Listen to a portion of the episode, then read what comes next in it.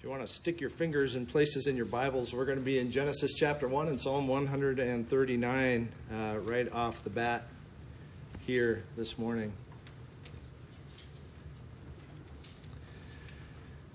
In a work of classic literature, Are You My Mommy by Mae Brown, a little duckling is lost it doesn't know who he is and it doesn't know who mom is. And so this little duckling goes to a bunny rabbit and goes to a horse and goes to a sheep and goes to a cow asking the question, Are you my mommy?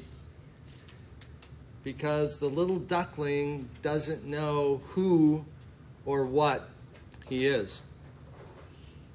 If you like something a little more up to date, in the two towers, when the orcs and the Uruk-hai are coming up to Helm's Deep, the people of Rohan are locked into Helm's Deep. There is no way out. They're safe and secure right now, but here comes the storm of assault and the king turns to his aide, Gamling, and says, Who am I, Gamling?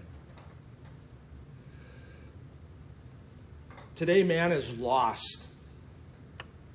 Some are lost from birth, and they don't know who they are in the cosmos. Who am I? I don't know. For some of us, when we are pressed by the assault of the world, when we are oppressed by enemies and foes, that which we thought we were certain of begins to cause us to tremble, and we wonder, Who am I?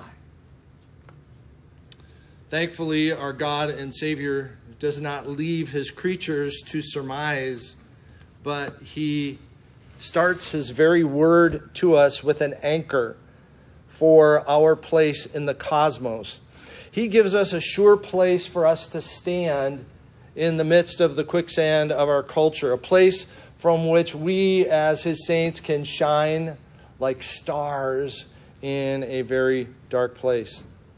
This week, we are going to look at these fundamental verses. My intention was to look at how each one of us is created in the image of the living God and to talk about how God has made us male and female.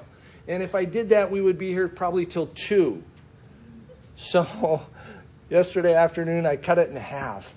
Um, hopefully, later this fall, we are going to look at the importance of how God indeed created each one male and female. But that flows out from the fundamental truth that we were all, each one, created in the image of God. So, as we go to that this morning, let's bow our hearts uh, in prayer.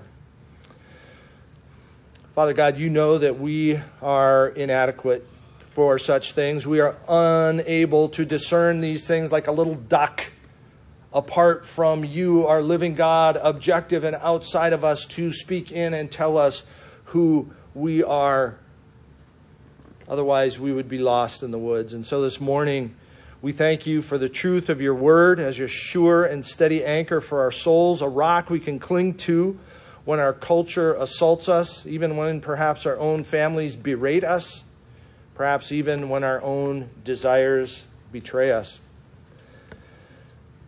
So, God, by the power of the Holy Spirit, we ask that you would guard my lips, that you would guard our hearts and that through the truth of your word that you would do your good work in us and uphold us in this day and going forward. We ask this in Jesus' name. Amen. Our primary passage this morning is in Genesis chapter 1, starting in verse 26. Then God said, Let us make man in our image after our likeness. And let them have dominion over the fish of the sea, and over the birds of the heavens, and over the livestock, and over all the earth, and over every creeping thing that creeps on the earth. So, God created man in his own image. In the image of God, he created him. Male and female, he created them. And God blessed them and said to them, Be fruitful and multiply, and fill the earth and subdue it, and have dominion over the fish of the sea, and over the birds of the heavens, and over every living thing that moves on the earth. Now, much can be said here about the dominion that God has given man and the stewardship God has given man. That is not going to be the intention or point of these messages here, but to look specifically at the fact that we were created, we were made in God's image. Now, when somebody looks back at this passage, they're going to go, well, that's just kind of general. That's, that, was, that was back then, and now, since then, biology, bio, biology has just taken place, and that's gone forward from there. And I would say, no, that's not true. This is true of every individual person. So flip over, we'll come back to Genesis chapter 1. Flip over to Psalm 139. Elaine read that for us. This is David, under the inspiration of the Holy Spirit, speaking to us even today in verse 13. David said, For you formed my inward parts. You knitted me together in my mother's womb. This is not just biology. This isn't just processes taking over. This is the living God active in what's going on in the womb right now. And David recognizes that and he calls out, I praise you, for I am fearfully and wonderfully made. Not one of you here is a mistake. Each one is created by God for this time, for this season, as Paul noted in Acts earlier, for God's purpose, for God's pleasure, for God's glory, that we might seek Him, that we here even might know this one. So let's, let's step back and kind of go, well, what is this? What is this image of God in man? Well, the image of God in man is immaterial. It is not physical because God is spirit.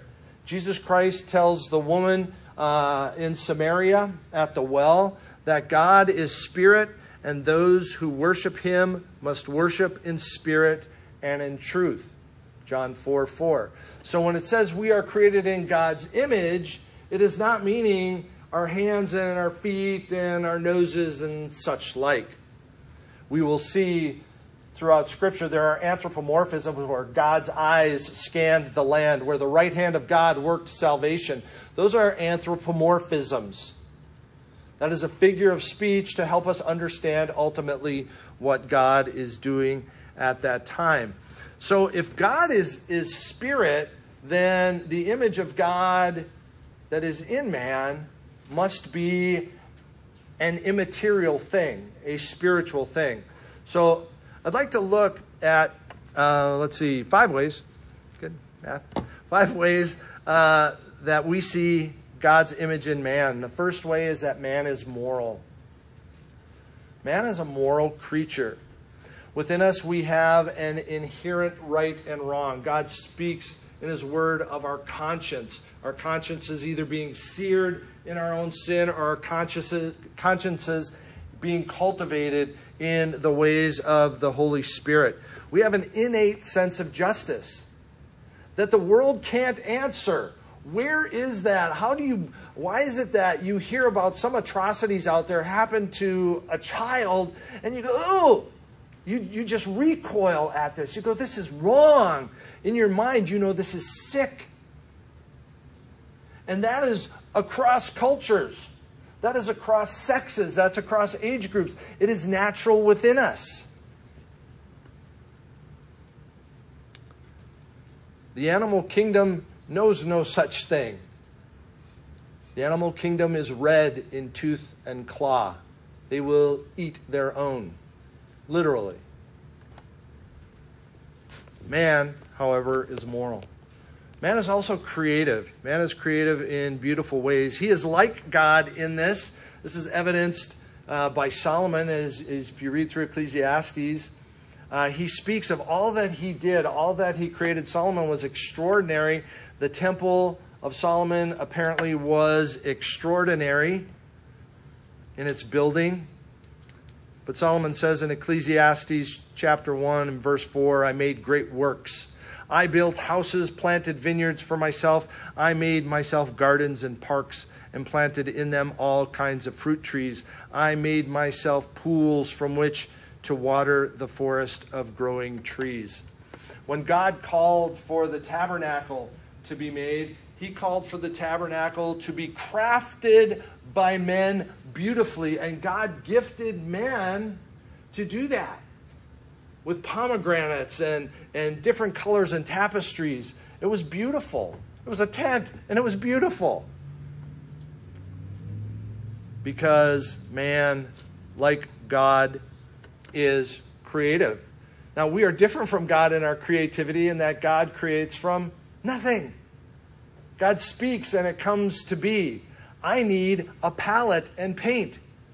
I can't just speak and it comes to be. Now, secular man has little to explain this creative desire for painting beautiful things. There's no good evolutionary reason for such things. God has created man creative. God has created man communicative. We communicate, we speak with one another. God is that way. In the beginning was the Word, and the Word was with God, and the Word was God. John 1 1. If you go back to Genesis 1 1, in the beginning, God said, Let there be light. God spoke, and it came into be. We see God is a God who communicates with language right away. Well, you might go, well, the whales in the ocean communicate too. Okay, they echolocate to find krill and to find each other. But do they hold these truths self evident? Do they discuss the times that try men's souls? Do they write poetry? Good and evil, man is a man who communicates. It's very interesting if you look at the languages that are out there today. There are people who study linguistic history, and you go, let's go back and figure out what the common tongue was. And they keep coming to dead ends. They go back and study languages and they go only so far and they go, well, this one can't connect with this one because there's nothing in common between the two of them. And there's like a hundred, some would argue 140, some would argue 70 in there. But there's a mess of languages that go back only so far and no further. You go, what explains this unique array of language apart from God and His Word? You go, well, if we all descended from Adam, then there was a single language. And we go, yes, we get that. And Noah on the boat with his three sons, wife, and their wives, one language. And they come off the boat, one language, until Babel. And God confused the languages. Where do all the languages come from? Evolutionists have no answer. And the Christians are going, uh, hey, God's word tells us plainly where all of these languages come from. God creates man to communicate, and we communicate with him. God communicates with us in language. God has given us his word to hear, to be instructed, to be nourished, that we might be complete, lacking in nothing. Why would we neglect such a thing? God created man as a communicating being, but man is also relational. And we see the relationship within the Trinity right away. Let us make man in our image. Okay? You You hear the words of the Trinity in the very first chapter of Genesis. We see it in the New Testament as God speaks from heaven and the Holy Spirit descends on God the Son as he's coming out of the water during baptism. Behold, my beloved Son, in whom I am well pleased. If you go back before in the beginning God created in the, the heavens and the earth, there was God. God in perfect relationship, Father, Son, and Holy Spirit. God who needed nothing. Again, Acts 17. Paul said that to the, the folks at Athens. He, he doesn't need a temple. He doesn't need you. He doesn't need our offerings.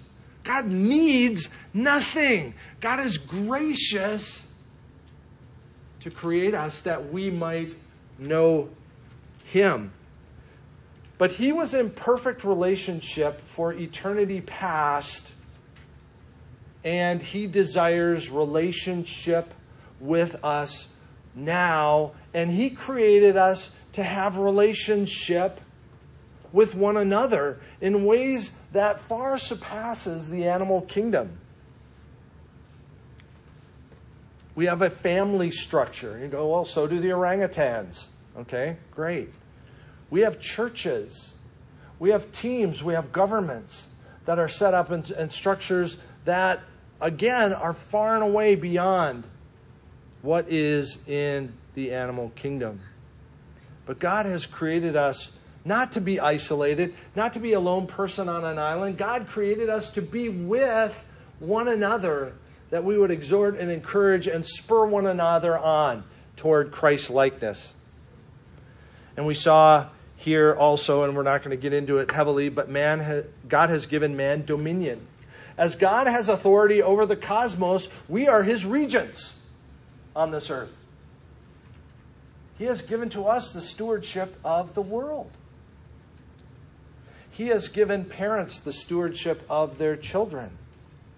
He has given bosses the stewardship of their organizations. We read about that in Romans chapter 13. There is no authority except that which has been established by God.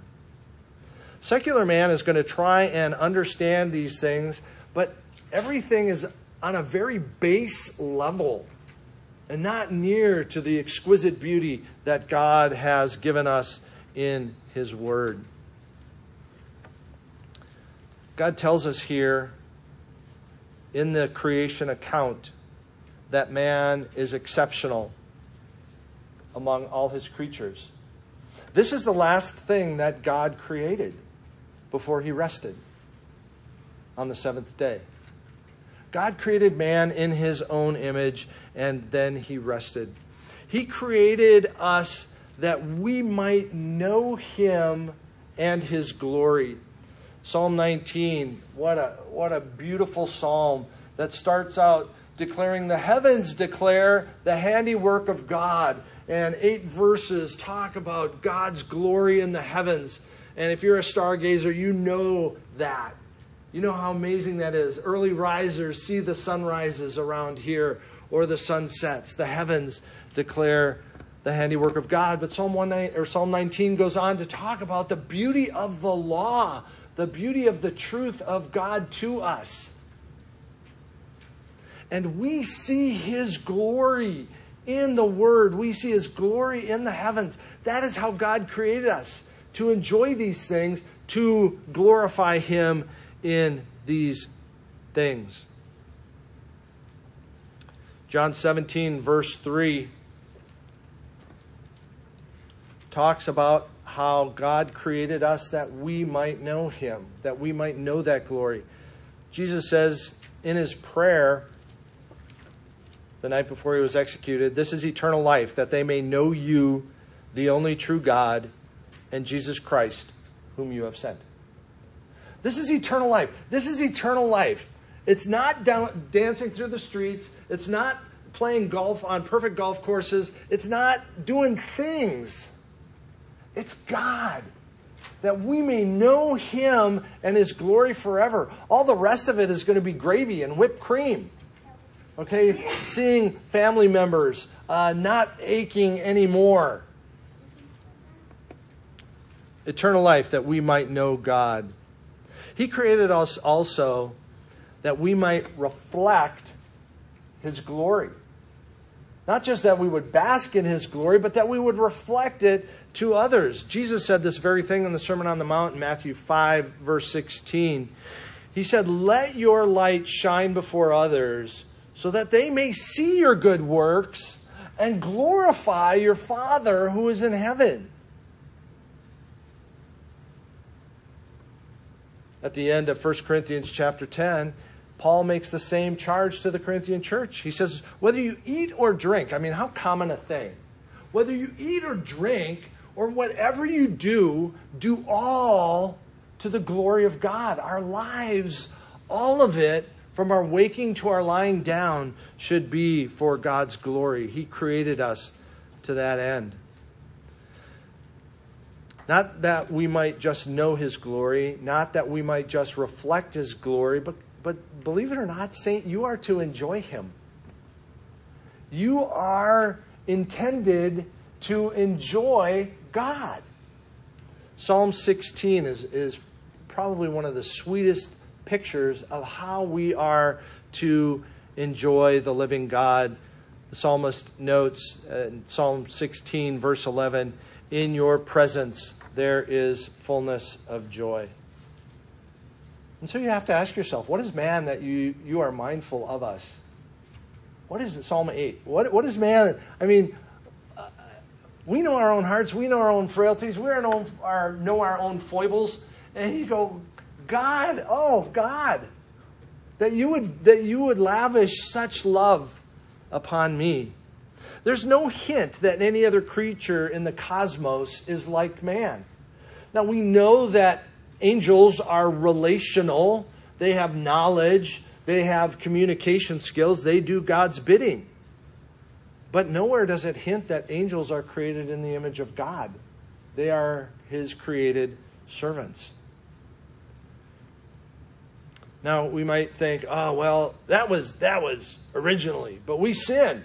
And we know about the fall. Romans chapter 5 verse 12 says sin came into the world through one man and death through sin and so death spread to all men because all sin. None of you. Me. All of us from conception have bro- broken relationship with God and with one another. We speak of it here from the pulpit often. We are at war against God in our flesh, in our nature. We are at war against each other husband against wife, sister against sister, saint against saint.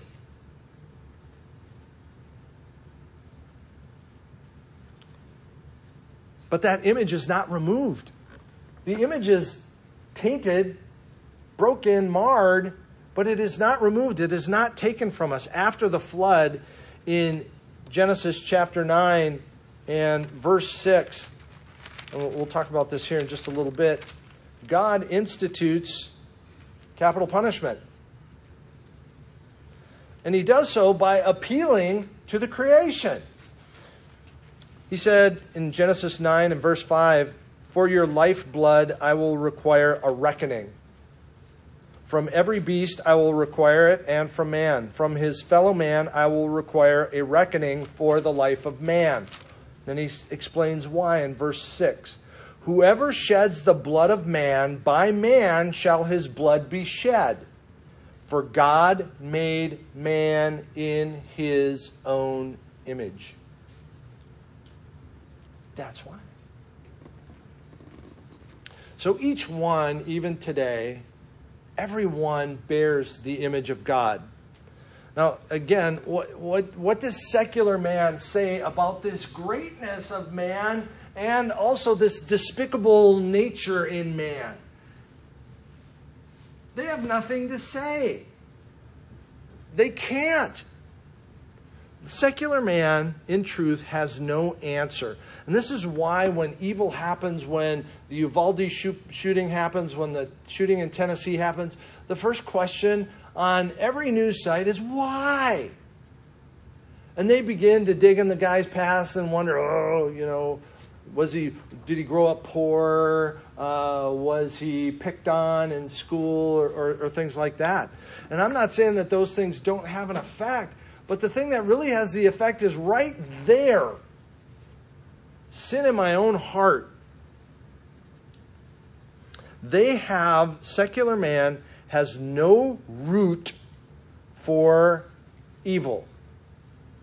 From whence cometh evil? David Attenborough, I don't know if some of you have watched the video series Planet Earth. He's got a very, very sophisticated British accent and is perfect for narrating Planet Earth. But it's a very evolutionary series. Beautiful, fantastic. I would say it declares the glory of God, but they turn it very evolutionary.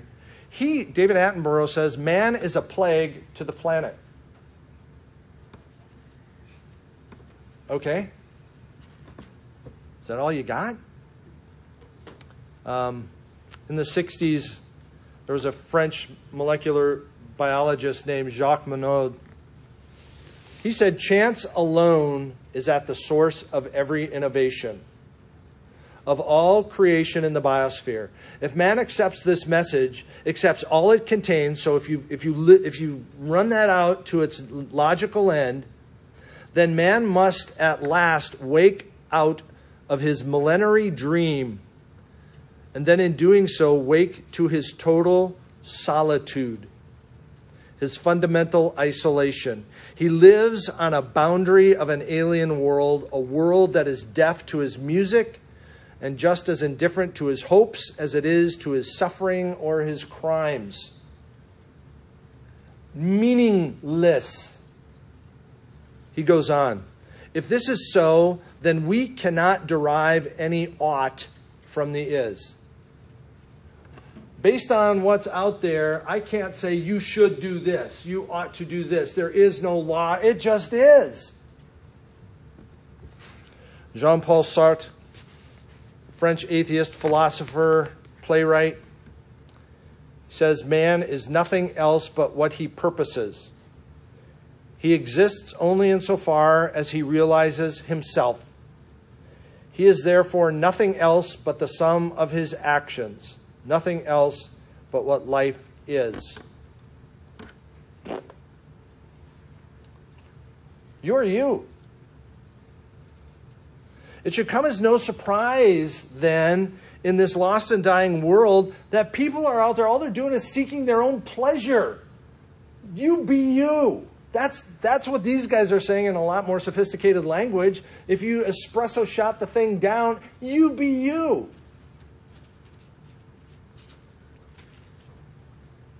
And Paul, Paul would agree with that.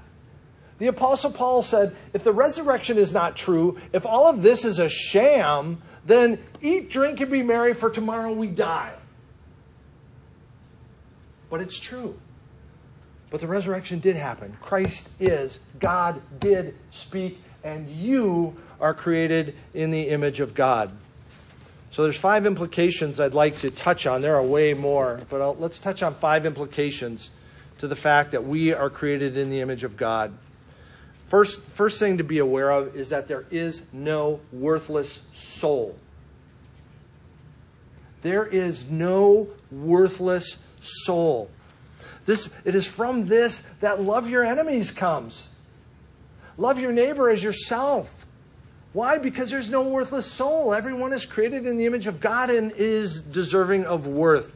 C.S. Lewis noted that there are no ordinary people. You have never talked to a mere mortal.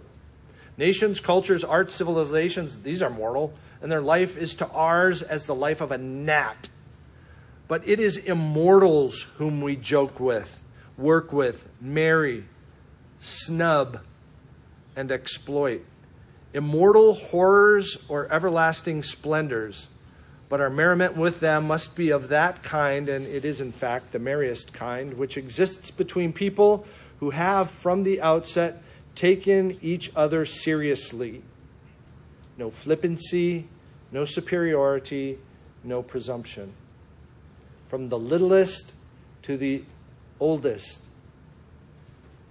to the smallest to the largest, created in the image of God. Saint, we will never meet someone who is not of inestimable value.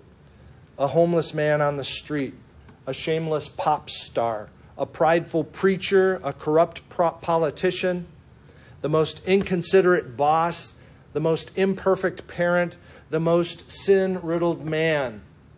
Neither the sexually immoral, nor idolaters, nor adulterers, nor men who practice homosexuality, nor thieves, nor the greedy, nor drunkards, nor revilers, nor swindlers will inherit the kingdom of God. But these are all created in the image of God, and Paul points the finger back and says, And such were some of you.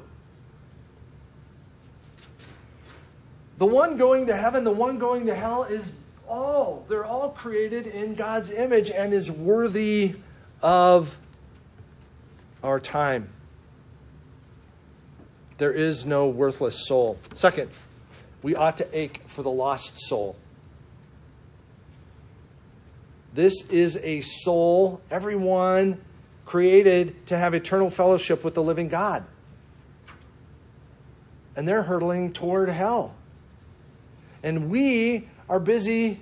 This is Francis Schaeffer says this. We spend most of our time and money for things that will end up in the city dump. I mean, what are we doing with our lives? Do I care about the eternal state of my family and friends and my coworkers? This is why Peter calls to us to be ready to make a defense to anyone who asks us for a reason for the hope that is in us, but to do so with gentleness and respect. 1 Peter 3, verse 15. Paul encourages the Colossians to always let their speech be gracious seasoned with salt, so that they may know how to answer each person. That should be us also. Colossians 4 and verse 6. We ought to have a heart for the lost. There's also a place for capital punishment. Genesis 9, 5, and 6, I already, already read it. God calls man to be accountable to other men. If somebody takes the life of a man, verse 6, 9, Genesis 9, whoever sheds the blood of a man, by man shall his blood be shed, for God made man in his image. Paul notes the same thing in Romans 13 and verse 4 that the sword is not given to the governor in vain. God declares, not man, this isn't something we came up with that the one who considers the image of God in man is worthy of murder, if, if, I, if I don't care and I kill that person, I have forfeit my life because I don't care about the image of God. My assault is not against a man, it is, higher still, it is against God and his image. And God uh, says to us, that is unacceptable. And so he delegates to us that responsibility. In doing this, it is important that we do not do this in arrogance. For he who has hated another has committed murder in his heart already. We don't do it with condescension. Well, that scum of the earth. We do it with heavy hearts and sober minds. Our souls should resonate for justice to be done, and God has delegated it to us in this earth.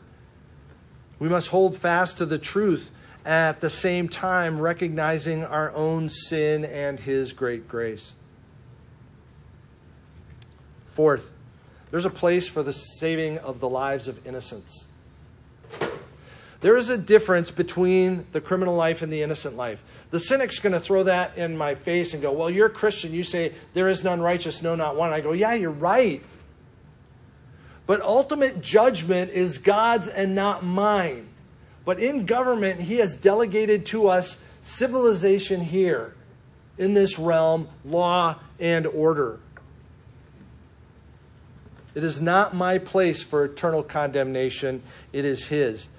In this life, there is a distinction between a baby and a murderer or a rapist.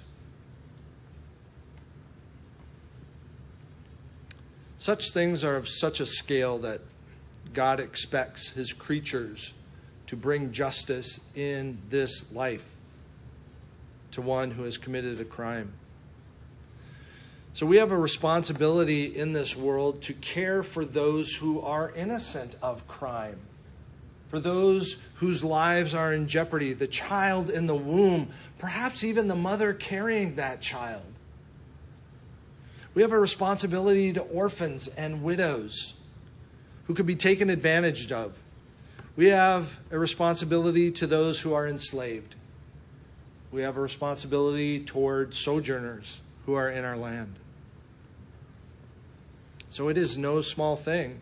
Capital punishment and caring for the innocents, these go hand in hand. Lastly, if the rubber is to meet the road, we need to care for each other. We are to love one another. And proximity is huge. I mean, we are in this church together, and we have a responsibility for one another, for the suffering that we go through, to provide and care for each other. Primary to that, though, we have a responsibility for our families. I have a responsibility also because of proximity to my neighbors. I have a greater responsibility to Jeff and Betsy than I do to some guy in Omaha, Nebraska that I don't know. I have a responsibility to those in my community. These implications of the image of God in man are just the tip of the iceberg. Hand in hand with this truth is the fact that God did not merely create us in his image, but he has created us male and female, and we will talk about that at another day. The little duckling finally discerned who he was because his mother found him and said, I am your mother. God has found each one of us. Like the shepherd who goes out to seek the lost lamb. He has found each one and he has brought us face to face with him. I am your God and you are created in my image. Today if you don't know him, if you don't oh, well, if you don't know him, know that your sin stands as an obstacle between you and him. From you ever coming to him, you can't but He can.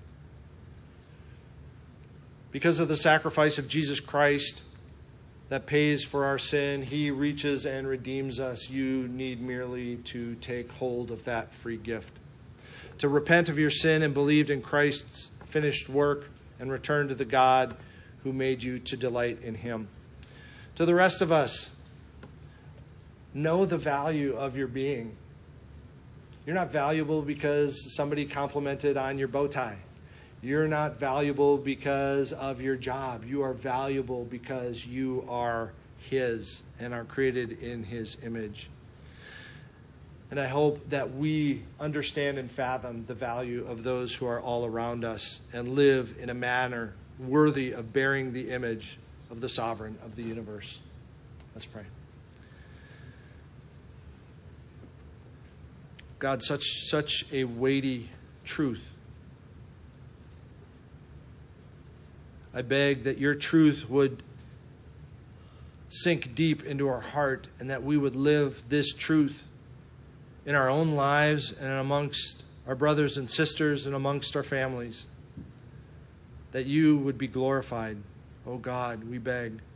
As we go from this place, give us eyes to see and ears to hear those who are hurting and help us to extend a hand to those who desperately need you as God and Savior. We beg this in Jesus' name. Amen.